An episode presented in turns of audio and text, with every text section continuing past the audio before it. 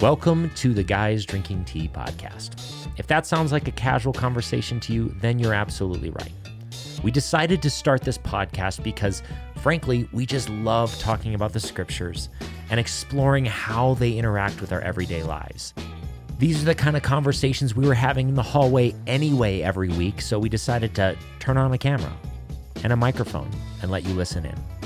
If this content's helpful to you, then we would greatly appreciate it if you leave us a review in your podcast service.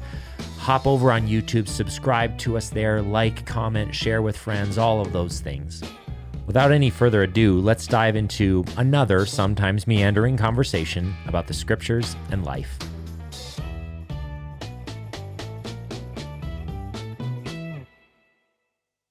I believe we're live. Oh, I'm like deeply out of the frame, but that's okay. Yeah, I'm you're just kind of in the frame. I'm a side show anyway. I'm blocking my face with a microphone. Look at that. We've we've just hello, been trying to. Hello. We're always just rambling while you guys are here, and that's fun and everything. It's so like a window into organic life. that's right. Welcome. Welcome, welcome uh, to the Guys Drinking Tea podcast, which we've already announced that we're going to be rebranding because uh, we don't always just have guys on the show. No, so it's today become- we have Jessica. She's already been on the show in the past, actually twice. Once Like twice. totally broke, and you didn't get to hear it, which is terrible. Um, but But changing the name, what a prescient like move based on our conversation today. which we're going to talk about how you're not even drinking tea, or what are we talk? Yeah, yeah, no, no, no. Talking about how it's not just guys, and we're going to talk about the whole wonderful realm of um, male female leadership, what that looks like, all those different things. So, Indeed. what are we going to cover? Yeah, well, why don't Jessica maybe uh well briefly, let's just do I have the sneaking suspicion that maybe a few more people will find us on YouTube be- based upon the title of this. And so if you don't know who we are, I'm Aaron Bjorklund. I'm the worship pastor at South Fellowship Church. Uh, I'm Alex Walton. I'm the lead pastor at South Fellowship Church. I'm Jessica Rest. I'm the director of pastoral care at South Fellowship, which does not mean that I'm in charge of caring for pastors. I've gotten that question a lot, actually. Um, not in charge She of might do a caring for the bit of that, actually, pastors. But though. and that sounds like something we really need. Next staff hire. or just change my job description there you go. be what everyone thinks it is. yeah. Um, but uh, Jessica is, for those of you who don't know who you are a part of South, uh, she's also one of our resident theologians. So, uh, Denver Sem grad. And um, so, a lot of times when I'm looking to study something deeper, I'll just say, Hey, Jessica, can you help me figure this thing or that thing out? So, that's part of the reasons we brought her on this show to. Uh, to bring some insight into that. So, why don't you, Jessica, actually kick us off? Well, so reading- I think we were going to first, really quick, just cover Sunday. So just so we know where this conversation Oh, yeah, come that's- from, I think yeah. So so this Sunday we're doing a series through First Corinthians, and we got to this this moment where Paul has a he has a section that really seems to start at First Corinthians 11 verse 2 and move all the way through to First Corinthians the end of 14 uh, and it seems to be one body of thought and we covered some of it. So we talked about spiritual gifts in church the the stuff that we're told might happen or the stuff we're told shouldn't happen. And and I, I my family grew up brethren before I was Pentecostal. So my uncle went to the church and said I want to learn about speaking in tongues, this moment that Paul talks about, and this gift that Paul talks about. And the the lead elder said, "If you bring that here, I'm going to throw you through the window opposite the you know in the store opposite." And so so depending on your background, this may be something you know nothing about, or you've had lots of conversations about. Uh, but then we talked how, about how Paul says even something as important as that has to be grounded in love. Like that's what covers everything. So when we were planning and talking, we came across the, chapter 14 and this verse that Jessica's about to read us and said, wow, this is so connected to the two because this is going to be a complicated conversation. Already, depending on your background, you may have some like, oh man, they better not say that, or they better say this, or you may already have some tension. Um, it's complicated, it's emotive, um, and yet the beautiful transition was unless conversations like that are grounded in love, even if you're right, it can be really destructive for the church and for people personally. So we we we are excited to do this in love and have this good conversation that is uh, that is complicated.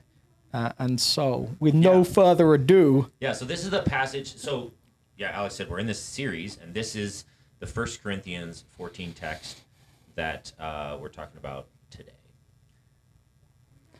Women should remain silent in the churches. They are not allowed to speak, but must be in submission, as the law says. If they want to inquire about something, they should ask their own husbands at home, for it is disgraceful for a woman to speak in the church. And maybe you can tell based upon the fact that we had Jessica read that where we are leaning slightly. no, um, it's complicated, right? is This compli- this is so so we and we've talked about this just in in our brief conversations. Um, we we are all three people that would reflect that we are deeply passionate about the Bible and what is shared in it. Uh, that that it is divinely inspired. That God gave us this book, and even with the mixture of biblical authors and all those different things, uh, and yet that we have questions about this passage and, and want to know exactly what does it mean. And so, so I think just to give people this this heads up, we're, we're all coming from this premise of we long to know what God has for us individually and as a worldwide church, and what He means by passages like this, and what the original author means by passages like this. Um, and so maybe we start by acknowledging sometimes the Bible says things you don't want it to say. Yeah. yeah, that's huge. Like this, the way we treat this conversation isn't because we're just trying to get out from under something that's hard. Because if that was the case, you'd just not ever read the Bible. No, absolutely. like that, there is, the, and I'm not talking about this verse now. There are things that the Bible says that I'm like, I don't want that to be in there. Um, and, and my human will has to surrender itself to Jesus' wisdom. And there's been moments I've read things that Jesus said and, and thought, I don't think you're right. And I'm going to choose to surrender my supposed in- intelligence to your your your Jesusness, um, and and that's that's difficult.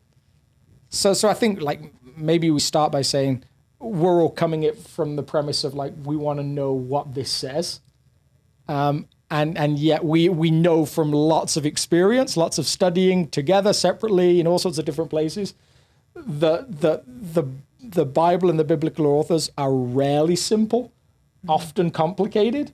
Uh, and there's a whole bunch of stuff, even just based on the fact that we're reading a text that was written 2,000 years ago in a different language and translated by people over a couple of thousand years Yeah. to a different culture that sometimes thinks it knows what it's saying and sometimes doesn't know. Yeah, so um, we thought because uh, Alex made the promise that we're going to have this episode where we're going to go on deeper dive into this particular subject of women in ministry slash women in authority, those sorts of things. Um, and we wanted Jessica to be on the uh, on on the episode so that she can bring her perspective to that. She's also studied extensively on the subject. Um, but we're so we're going to actually navigate through the first Corinth. So First Corinthians uh, references to this, uh, hopefully relatively uh, quickly, because there's actually another passage that's much more challenging on the subject that we want to spend a little bit more time in. So- Absolutely. but we also were aware, I think, to bring you in on this, Jessica. Like we we do this pod Aaron and I do this podcast together all the time. Um, there is a 30 something year old white maleness to this podcast that's often really present. Uh, you know, just uh, even though we were both born in non American countries, we were both born in different places.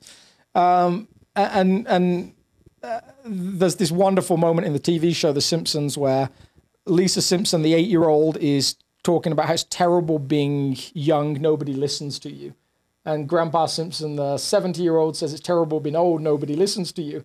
And Homer Simpson, who is confessedly an idiot on the show, uh, says uh, it's wonderful being a white male aged 35 to 45. Everyone listens to me, even when my ideas are stupid.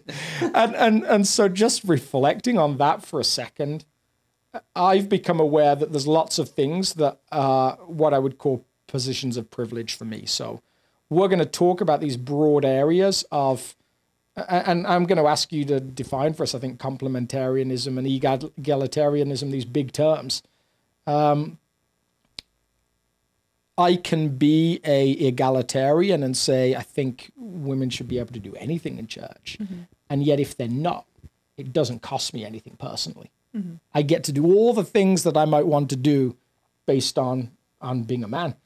Um, and so there's a complexity there to all of this. So if you're comfortable, just tell us like one, what does it feel like to read that verse, and two, what does it feel like maybe to to hear that verse used as it's sometimes used, knowing that you're an incredibly gifted person with all of these different you, you think strategically brilliantly, you study so well, you have this breadth of knowledge, you communicate it well. Like the, there must be some conundrum there in hearing that. You've preached at South Philly. Yeah, yeah, preach. Yeah, yeah, yeah.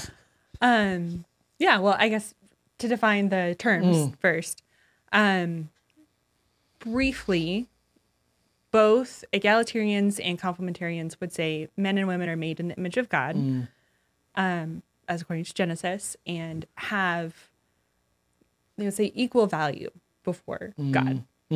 Um, but there is difference between the genders. Yeah, yeah. And complementarians would say that the those differences also imply some kind of role differentiation, both in the church and in the home. Yeah. And we're not really going to get into home relationship household stuff. We don't want to mess with your home life. We're like, whoa. That's a whole other podcast topic. Um, we're just going to talk about how that applies to the Yeah. Church. Um, egalitarians would say yes, there are differences, but those differences do not imply or necessitate role differentiation. Roles should be defined by giftedness and calling rather than gender. Um, would do you guys add anything to that or? No, I think that's that. That would cover it for me. Aaron, what do you think? Yeah, no, great defini- definitions. I think that works. Yeah. Um, and the other thing to note is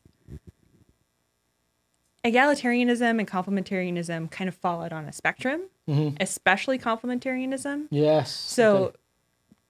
three people could call themselves complementarianism and uh-huh. theologically could fit in that camp. Uh-huh. But the way they see that working out practically could be totally different. And the way that they would argue for it scripturally and theologically mm-hmm. could be totally different. So you could say women should be silent in church mm-hmm. and wear head coverings and only men should be speaking, teaching, doing any of those things that might carry authority. Yeah. And that I've would be a those complementary- churches. And, and in actual fact, some of those churches went as far as like you weren't allowed instruments in church.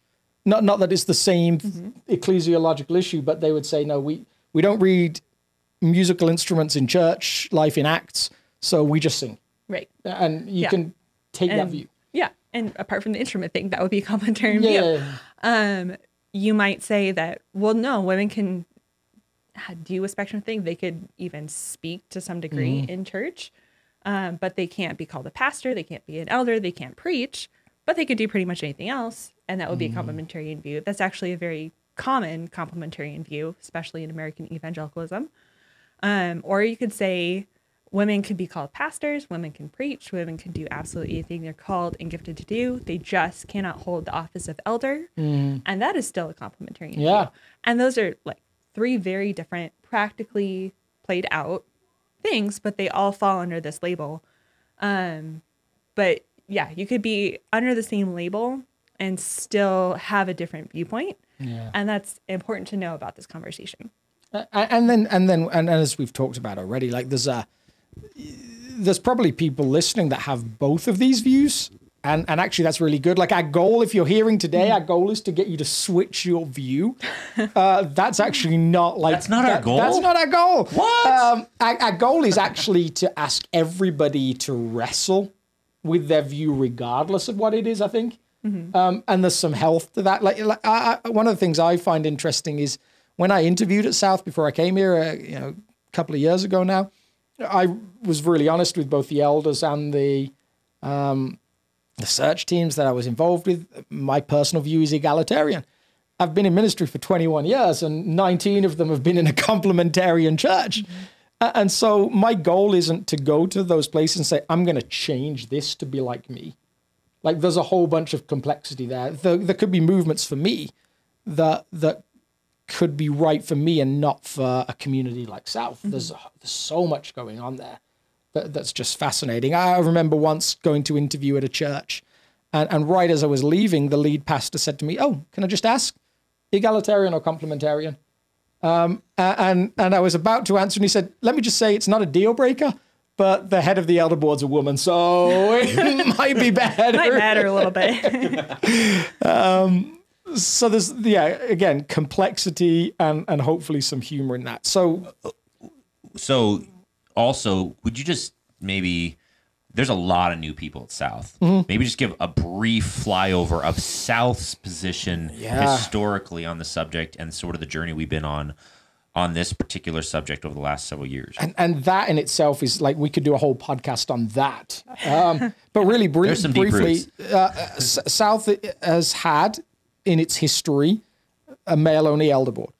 Um, that's been our governance as you might call it in 1979 south was removed from the denomination partly because they were told your elders had to to mirror your demographic So you had to have a certain percentage of women, you had a certain percentage of people of different backgrounds, all those different things. And and and really, the pastor at the time, uh, Deo Schleifer, and the, the elder board at the time agreed, no, we, that's not how we pick elders. It's not that we could never see women being elders, but it's not going to be a mandated thing. And so they actually left the denomination over that. Yeah. And that wasn't the only reason. It wasn't the only reason, it. but yeah, but, it was a, a part of it. A big like was the the the, the, the, the- moment of crux, almost like where it that pushed everything over the edge, as I understand it. Um, but I could be wrong. There's some, some historians in the church we should have on a podcast. And then throughout that time, male only elder board, male pastors exclusively. And then maybe what seven years ago, there was this movement from um, pastor as a male role to pastor as a non-gender specific role, and and, and that was really based around the the lead pastor and the elders at the time agreed pastor isn't a biblical title. It's outside. It's an extra biblical title, and so anyone can have it. But yeah it's a function not a position of authority Yeah, in the same exactly, sense Exactly. yeah. yeah, that was the decision that the board made at the time. Uh-huh. And then Yvonne, who's preaching this coming Sunday, it, uh, became the first female pastor at South at that time. Yeah, and, and so we we are governed by a male elder board, um, and then we're led by a staff that has both men and women in different roles, and pastor is a title that is open to anyone of either gender, or is open to either gender, and then, um, yeah, that's where we are right now. Um, so that maybe you go. covers all of that, like history up until this point. point, and. Yeah, so we've uh, we've covered some pre- prerequisites to the conversation. So now, can we? Uh, anything else do we feel like we need to cover right off the bat before we just uh, skip across a little bit of First Corinthians? Was Well, there- you guys asked me a question. I did, yeah. Oh, that's yeah, right. said- we- you, you did your definitions, oh, you- but you- that- yeah, yeah, what's there you that? go. That's Sorry what I was going to say. Like, like what, what does it, what do you hear? What does it, yeah, what does it feel like with all the gifting and everything? I'm like excited to get in the text. I'm sorry. Okay. I mean, it's, it's good. Still relevant to the text, kind of. Um, I think pretty much everyone who engages with this topic, especially if you're a, a woman, but I mean, it matters not just for women, it matters for the whole church, male and female. It's often a, a journey, sometimes mm-hmm. a long journey mm. of understanding what does the text say? What does that mean for me? Um, and I think it's important to know that it's not just a question of, well, what can women do or not do? What can I do or not do? It's rooted in what does it mean to be made in the image of God, male and mm. female, to understand how I'm wired, how God has created me, what He is calling me to, um, and to live that out in faithfulness and in obedience to Scripture. Yeah. Good evangelicals, you know, Scripture is authoritative, it's God breathed, as we were saying earlier. Um, I want to, and I think in general, whether you are complementarian or egalitarian, if you're an evangelical, you want to be faithful to God, be faithful to scripture, um, and not just pick and choose what sounds good to you. You want you want to do it right. because you want to be obedient to what God Yeah. would have you do and who He would have you be. Yeah. Um, There's And- identity, identity involved. yes, which it's is deeply, heavy. deeply personal. Um, r- regardless of what perspective you end up taking, what interpretations you end up making, Yeah. um, which is also why it can be a hard conversation, um, and a devastating conversation sometimes. Like I, I've read a lot of theology on different things. I've had to for seminary. I've had to for my undergrad.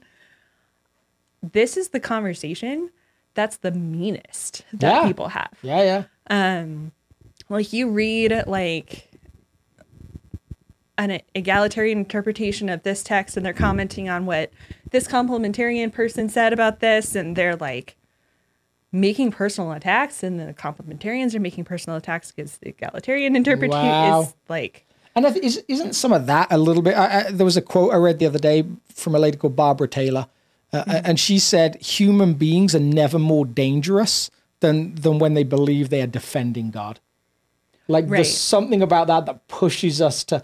And, and if we approach this subject as like I'm defending what God wants and my God wants this, on either side, that can actually turn you into someone who might think that they're defending God, but actually is very poorly reflecting Jesus yes as an image of God. yes Um, but yeah because it's so personal one it can be incredibly harsh when someone is trying to respond to it Mm-hmm. Yeah. Mm-hmm. again from either direction um it can be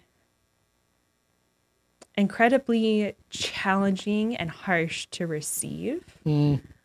as a from my experience as a woman trying to figure out what God has called me to and what that means Oh, totally. Yeah. um like i didn't come from an egalitarian background again Mm-hmm. full disclosure i would call myself an egalitarian.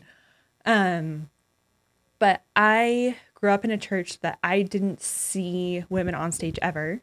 Mm. um and i understood that to mean and this is not what that church believes but this is what i came to understand that meant is god does not give women the gift of preaching or teaching or like leadership in the church. And no godly woman would claim to have those things again Wow. not what this church actually taught or believed. I think they would probably be horrified to know that that's what i came away with um, even though they were a complementarian church at the time. Um, but that was kind of my starting out point going to college.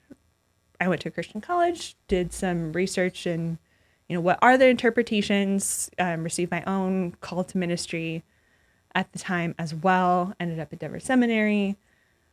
Um, and to one degree or another because of being a woman in a primarily male um, degree program and the church i was at at the time which was a strongly complementarian church.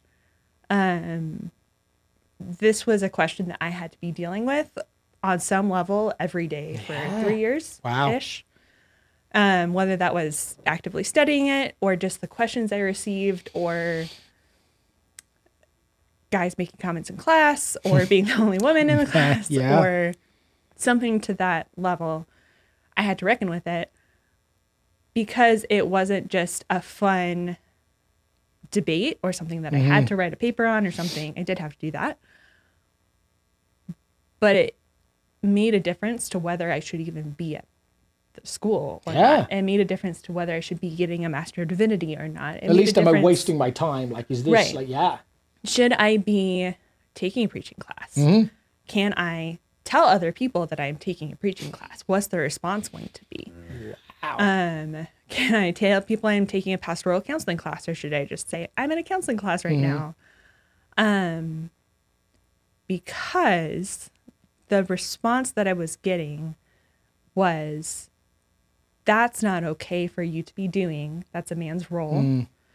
Um, your desire to do those things, to preach, to shepherd, to lead, are the result of the fall um, because those should only be for men and you shouldn't want to do those things um, or at least not want to do Yeah, those yeah. things in the sphere that you are preparing to do them in Yeah.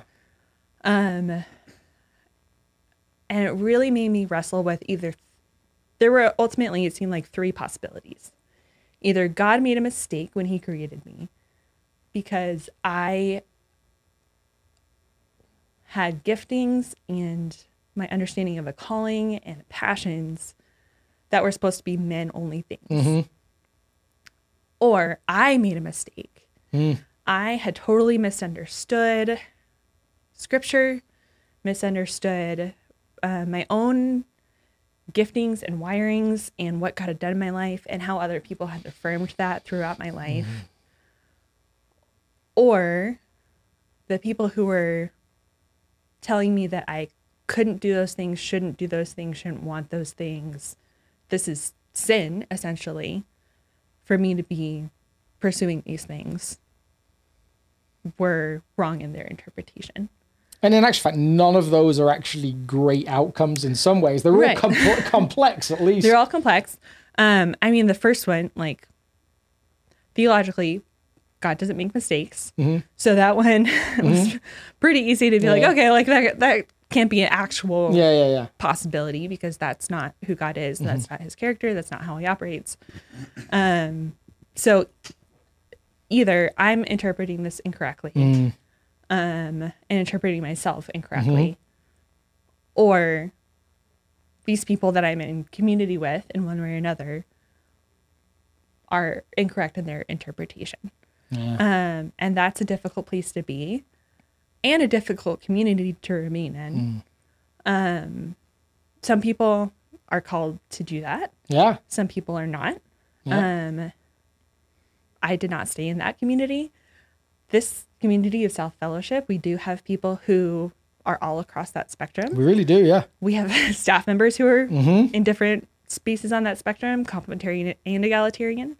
I think as a community, we can have that conversation well. As a staff, we can have that conversation with each other well. Yeah. Um, and this has been a safe and healthy place to have that conversation and continue to discover and develop those gifts. I love that. Um, but the challenging thing as a woman who understands herself to be gifted in pastoral ways, even though I don't mm-hmm. have the title of pastor at South, mm-hmm. um, leadership ways, there is always going to be a challenge. Mm-hmm.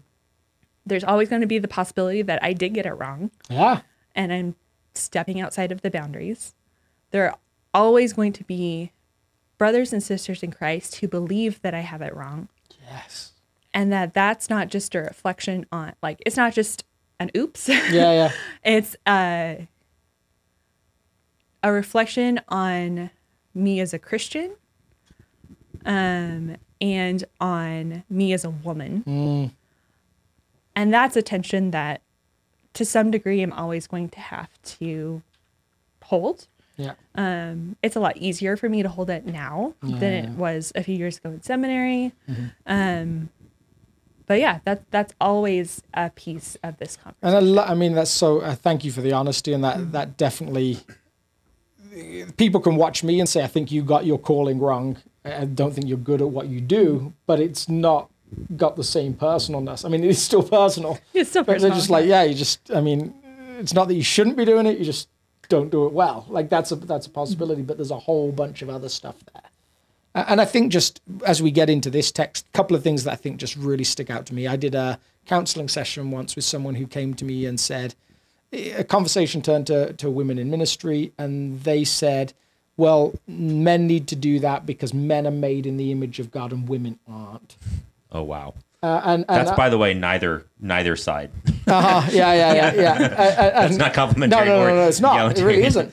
Um, and, and so walking through with her, like one, my heartbreak that, that she believed as a woman she wasn't made in God's image is is really heartbreaking.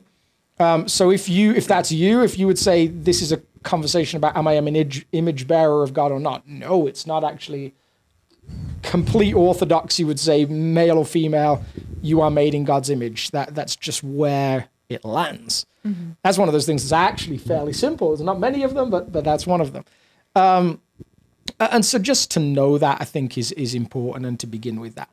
And then as we we push into this text, um, we're going to start here, and we're gonna we're gonna wrestle with a word that that uh, this word hermeneutic. If if you've not not familiar with that phrase, i- i- it's helpful to think of it as it's the, the framework through which you see the Bible because you have one even whether you realize it or not.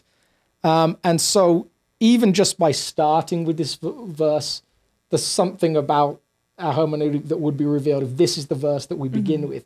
And then we'll go to another verse that kind of wrestles almost from the opposite point of view uh, and just see where we land a little bit. So hopefully you get a sense of of the fact that this this kind of issue we're talking about, there are brilliant people on Yeah. both sides of this Who argument deeply love Jesus. deeply love Jesus, like people that are far smarter than certainly I am, like and, and male and female And male and people. female on Scholars, both sides. On yep. both sides. Um, In fact, just uh, this is totally just a like a, an observation. I've actually had more women stand up strongly to it for a complementarian view in in my experience in church than men. Mm-hmm. Strangely, it's just an interesting observation. I was like, oh, that's unexpected, but it's actually been the case. It, it's it, weirdly, but yeah. So so hopefully you catch like the the one of the things we really were determined that we could get was there's robustness and struggle on both sides Yeah. of this, just like some other big arguments. And and this week I referenced uh, just really briefly this this famous text. Now there are these three that remain: faith, hope, and love.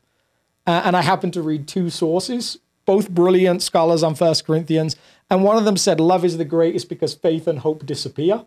And the other one said, neither of these three disappear. They're all present for eternity. And love is superior because of this, this, and this. And these are the two perhaps leading minds on this text who completely disagree on a macro subject like faith, hope, and love, like these three entities that Paul talks about. As you get into the nuances of text like this, wow, there's, there's so much going on. Yeah, so you Yeah. said you were going to illustrate, depending on which text you start with in the book of First Corinthians, and frankly, in any subject, you may have a leaning one direction or another. And so the text that was just read, which we can bring back in here, if this is the text you start with, uh, like maybe you can follow through with that illustration and yeah. then pull up the next one. So, so, so this one would start with women should remain silent in the churches. They're not allowed to speak, must, but must, must be in submission, as the law says. And it's really interesting, like to try and figure out what does he mean by the law says. Where does it say this? Submission, yes, we could get, but silence doesn't necessarily mean to be there. Mean seem to be there. But let's flip over to 1 Corinthians 11 for a second. Every man who prays or prophesies with his head covered dishonored his head, dishonors his head. But every woman who prays or prophesies with her head uncovered dishonors her head. It is the same as having her head shaved. So, so this whole section, chapter 11 through 14, is really locked into like how you do Christian worship well, as I would understand it. Um, and so he's talking about churches that gather together.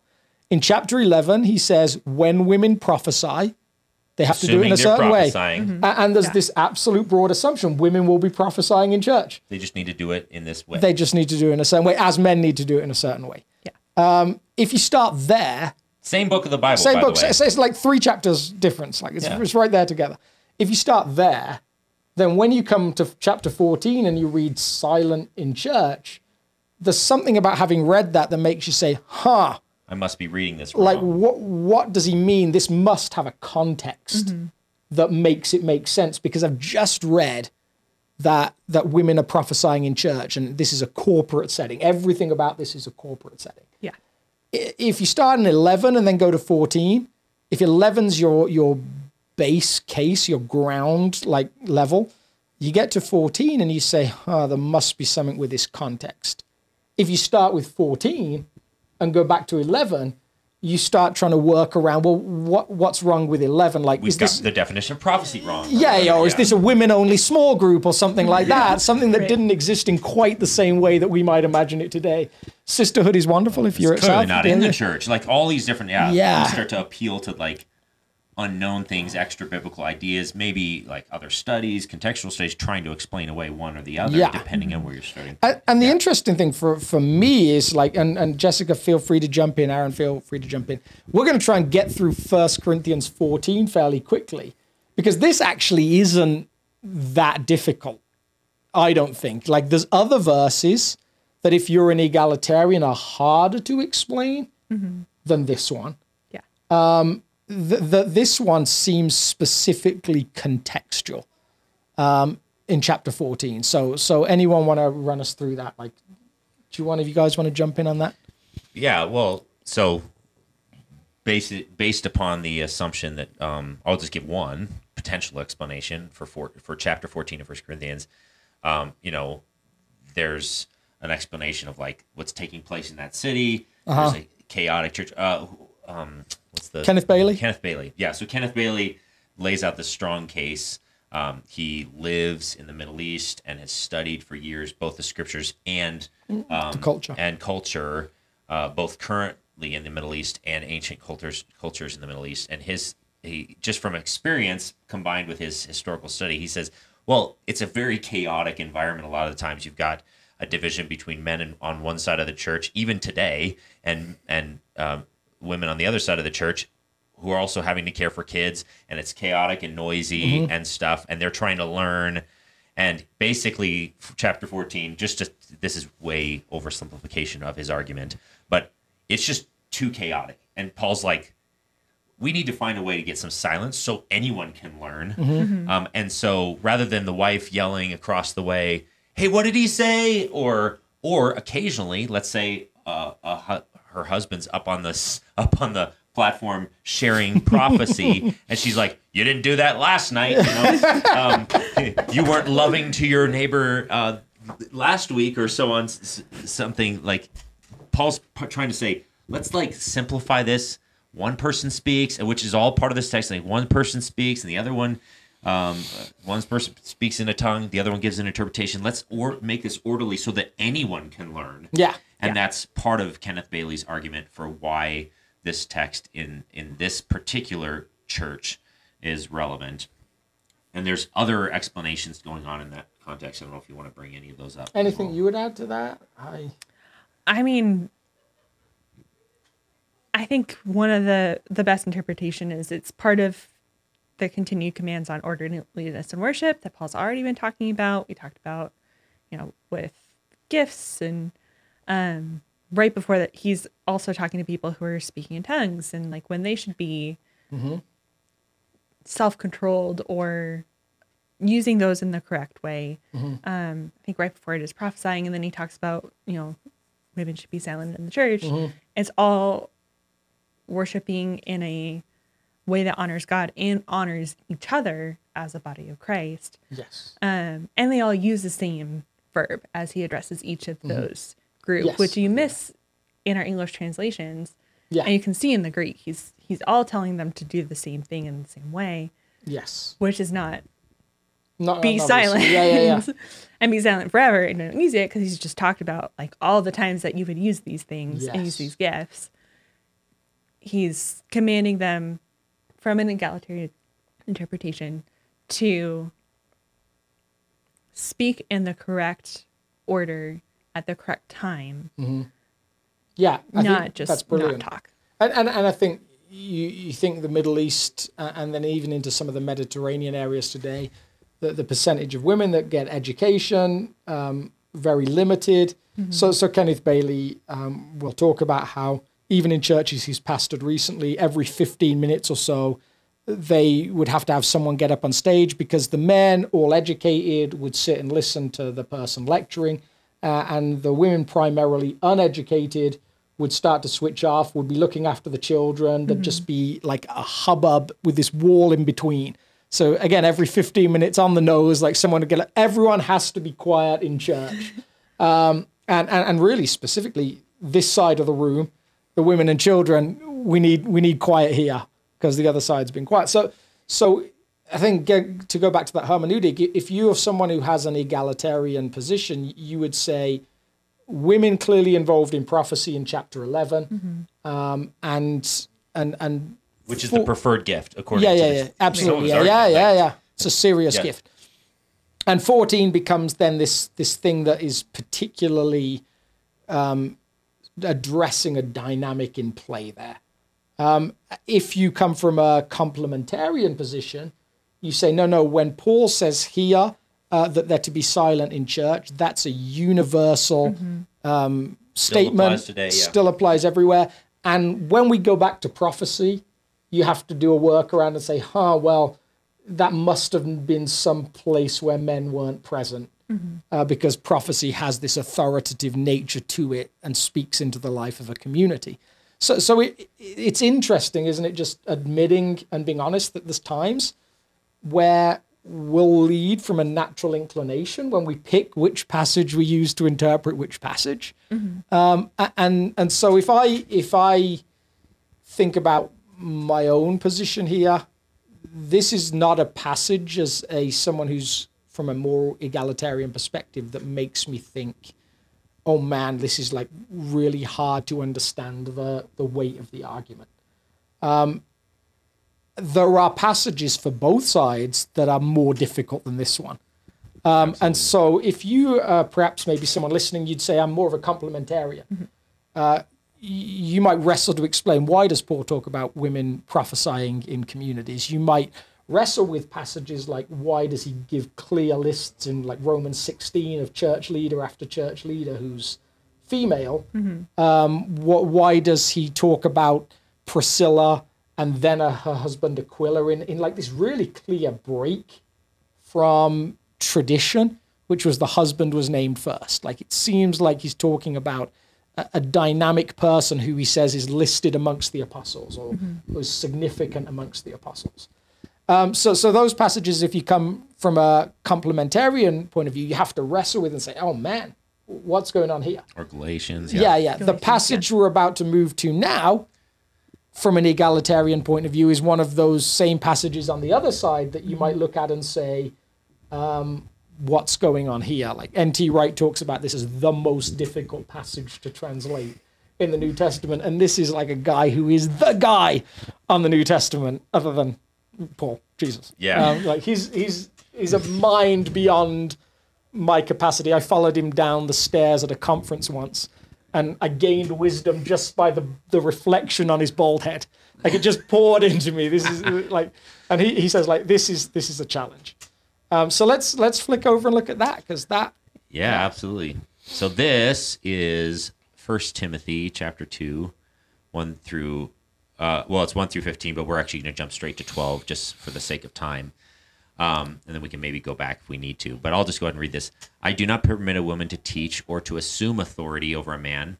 She must be quiet, for Adam was formed first, then Eve, and Adam was not the one deceived. It was the woman who was deceived and be- and became a sinner but woman will be saved through childbearing if they continue in the faith, love, and holiness with propriety. It's pretty straightforward, you know, childbearing, salvation, all that sort of thing. It's pretty uh, pretty simple to understand. Yeah, it's definitely complex. So, yeah, one of those passages, and, and as we said, we hope that there's moments in this podcast that if you come from a egalitarian point of view, you're kind of like, yeah, now you're talking my language, and and if you come from a complementarian view, you there's moments you're like, yeah, you're talking my language, and vice versa. Hopefully, it's stretching all of us because this is a passage that stre- stretches me, um, and, and some writers uh, that I, I would say follow a framework I wouldn't follow would even go to saying things like, um, well, yeah, First Timothy probably isn't an original Pauline letter. It probably doesn't belong in the Bible. All that, and that pushes it like well out of a place I'm comfortable. None with. of us are in that camp. Yeah, we're not in that camp. We're not like trying to throw this book out of the Bible. But but it is a passage that makes me think, oh man, I've read all this other stuff around women taking these really significant roles, um, doing things like speaking, been included in a list of apostles. Like, what does Paul mean when he says this? Because it seems pretty concrete on the surface. So what do we? What, what, what, what, if if you if you want some help with this, like like if you're a complementarian, you might say, now this is one of my grounding passages. And again, there's a really robust argument for complementarianism.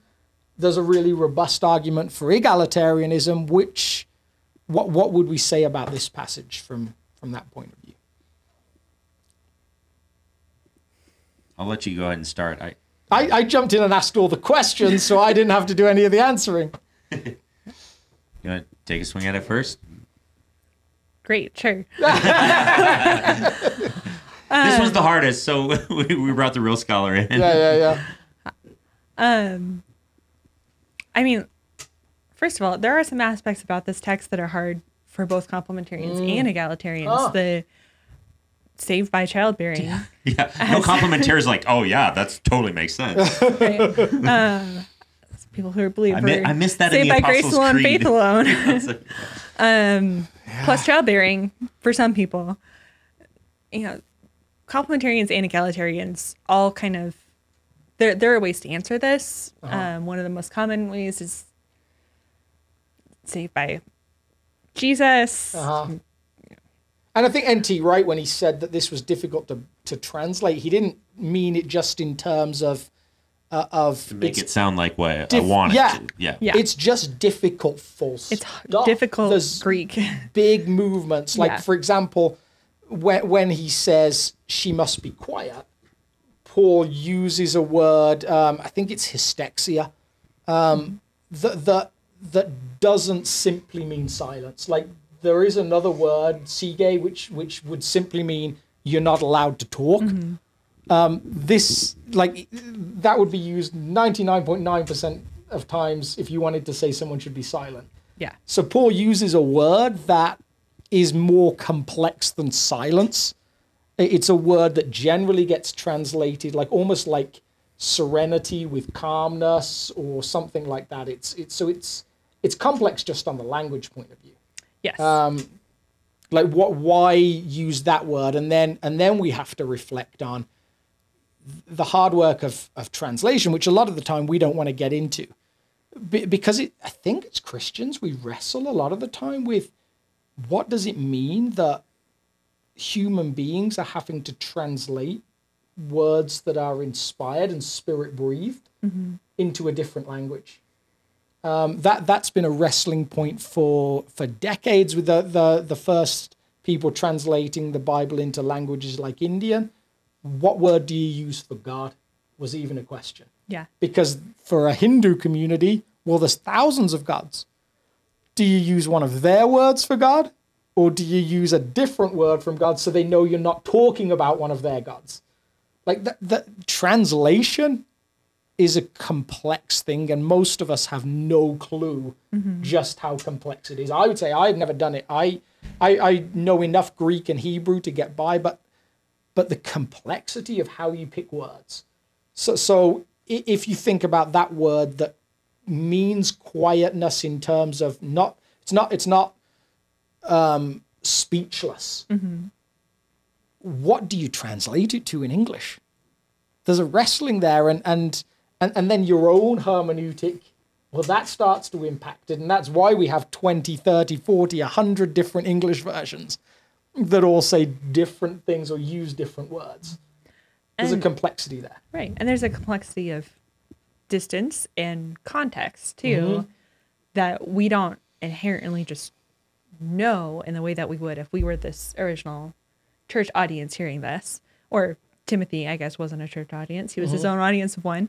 Um, but I think that's especially easy for us to forget when it is a book like Mm. First Timothy. If if it's like First Corinthians, the community's in the title. The context Yeah, is in yeah. the title. It's easy to remember. Like, Yeah. oh, he was writing this to a specific group of people who Mm-hmm. were dealing with this their own mess of stuff, Mm. and that's crazy. He was writing First Timothy to Timothy, who was ministering in Ephesus, Mm.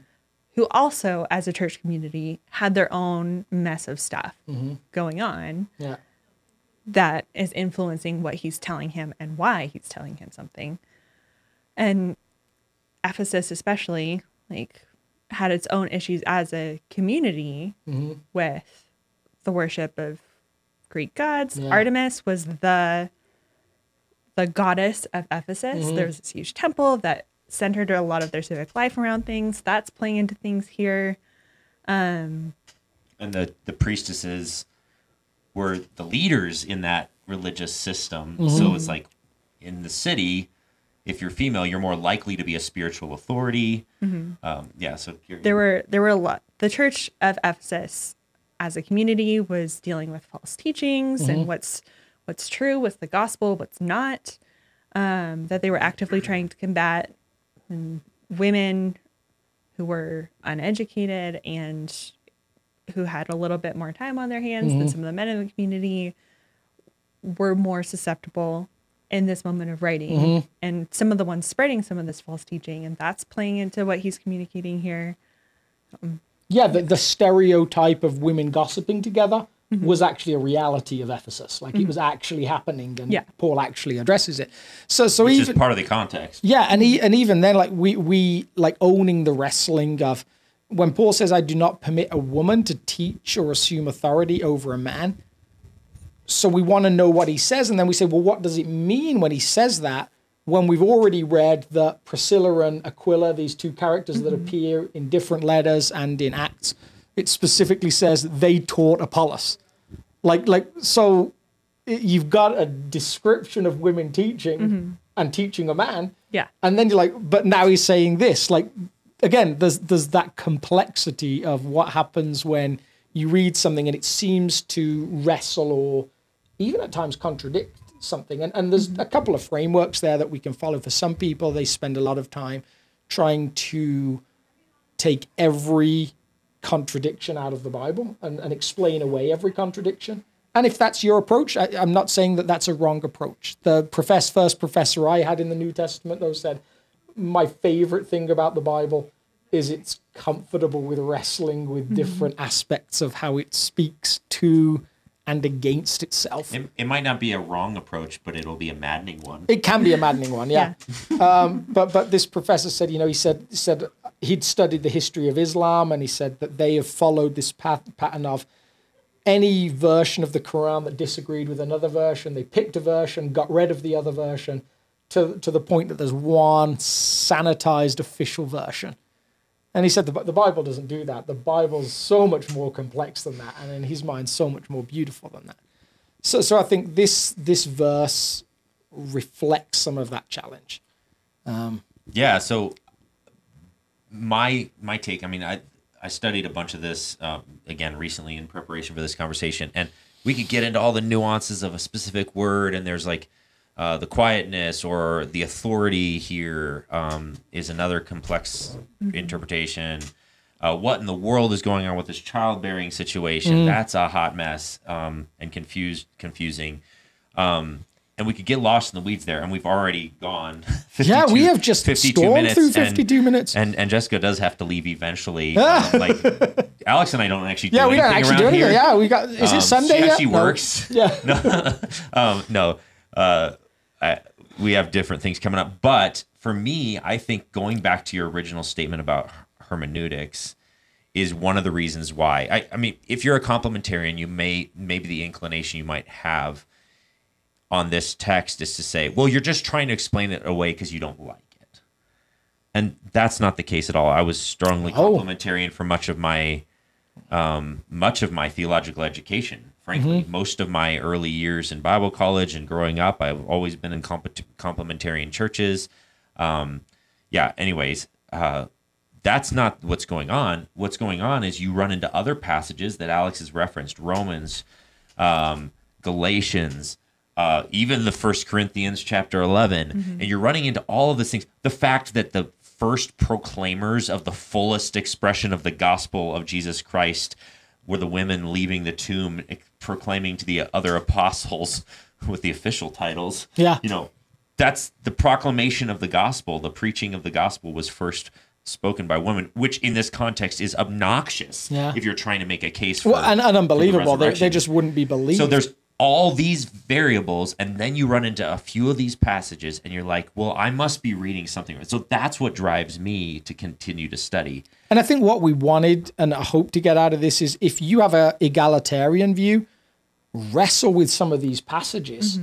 Honestly, that that that seem to suggest a more comple- complementarian view.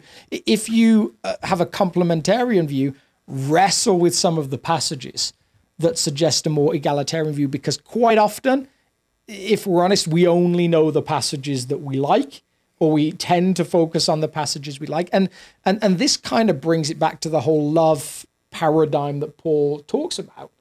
Uh, I think there's a few different views. You can look at a passage and say, based on this passage, I'm absolutely right.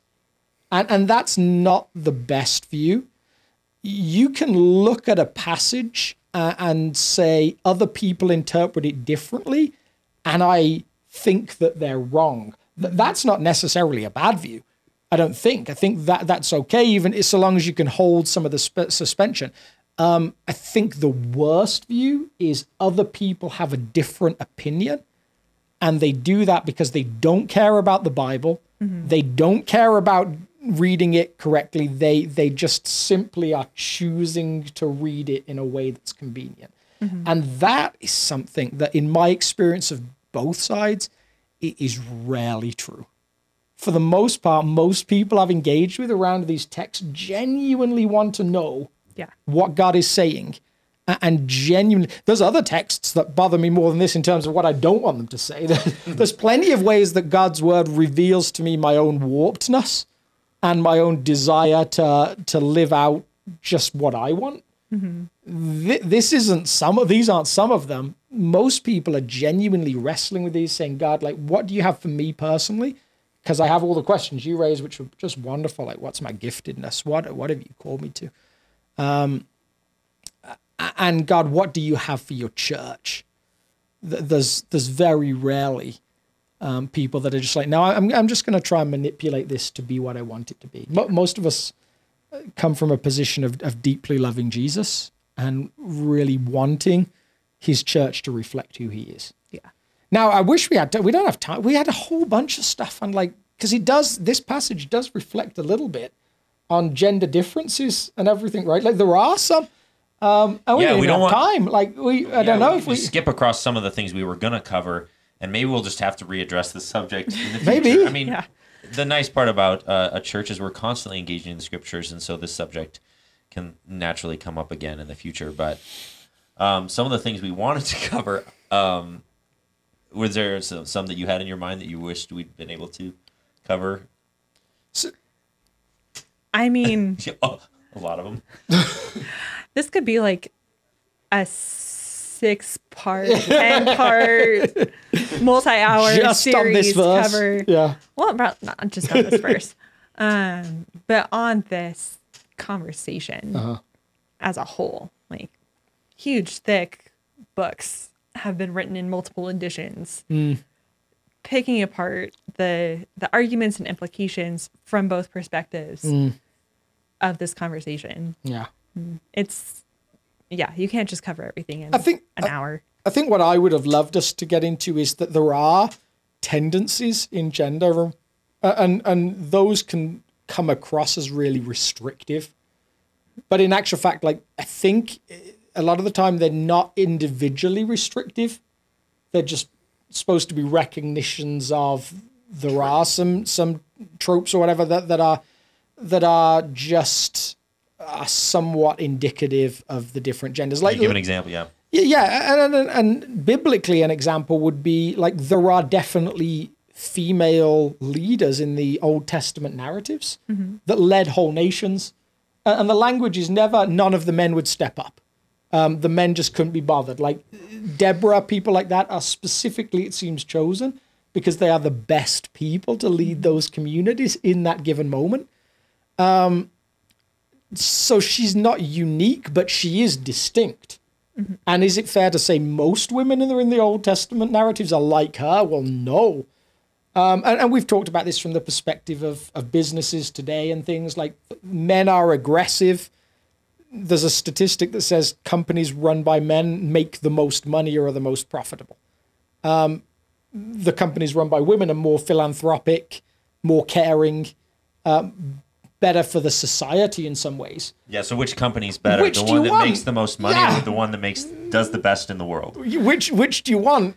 Um, and sometimes as a shareholder, if you're honest, you're like, yeah, I want the one that makes the most money. There's a And those are generalizations, obviously, Absolutely, but they yeah. are statistically leaned one way or the other based upon there are gender differences. An egalitarian doesn't deny that Yeah. there are gender differences. yeah. Um, and you I know, love some being- complementarians might argue that that's the slippery slope that you'd run into if you, oh, you know, if you go egalitarian, it's a slippery slope, and then you eventually end up into gender like ambiguity and Absolutely. nothing matters and none of these things are different. Most British people have bad teeth. I happen to have amazing teeth. I don't have amazing teeth at all, but there, there's like there's ways you can generalize stuff. uh, and it's rarely true, and yet yet oh sorry, it's it's it's often true, but not always true. Yeah. Um, and, and so I think that's the intriguing thing to me. Like, how does God call most people? How does he call some people? And how do you know? Because God has this way of asking people to do some of the most extraordinary things. Um, and there's some things he's asked. Jackie Pullinger would be an example that comes to mind. Um, was God told her to get on a boat at 17 years old. She only had money for a one-way fare. Ended up in the walled city in I think it was Taiwan. Um, no, it was somewhere uh, in, in Asia, and stayed there for the rest of her life and built one of the most wonderful missionary enterprises ever seen.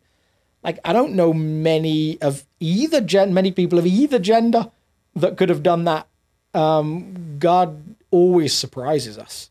It seems and yet, I mean, I'm just intrigued by some of the ways that that that he has gifted both genders commonly, and some of the ways he seems to break that rule. Um, uh, just yeah. yeah, and I wanted to talk about sociology and all- some of those statistics around You that. always have but an ology you want to talk I about. do, yeah. Just Just like, nerd yeah. out about all that stuff. How, Um, can you tell us how all of this links back to like quantum theory and everything? I could try.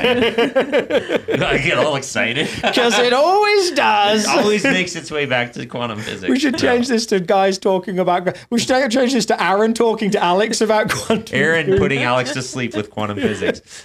Um, no, uh, I maybe I just want to acknowledge before we tune uh, sign off that uh, you really were hoping we were just gonna like give a clear cut answer, but instead what we've done is we've we've already like explained. All of us tend to lean a little bit more in the egalitarian camp, but we we didn't just like say the other one's stupid. No way.